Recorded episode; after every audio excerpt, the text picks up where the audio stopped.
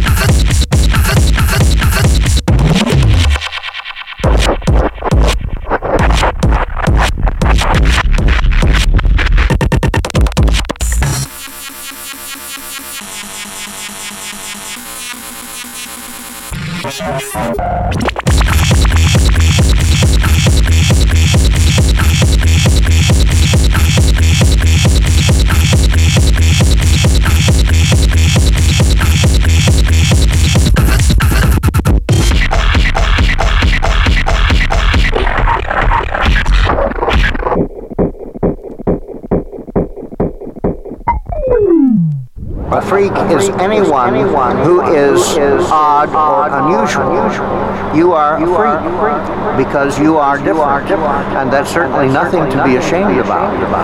Okay, okay. And I would have been what you call a born freak. Yes, the born freak is born with a deformity of some kind. So if I came to your show, hello, Mr. Hall, I'd like to join your show. I'd like to get into show business. Well, what can I do in your show?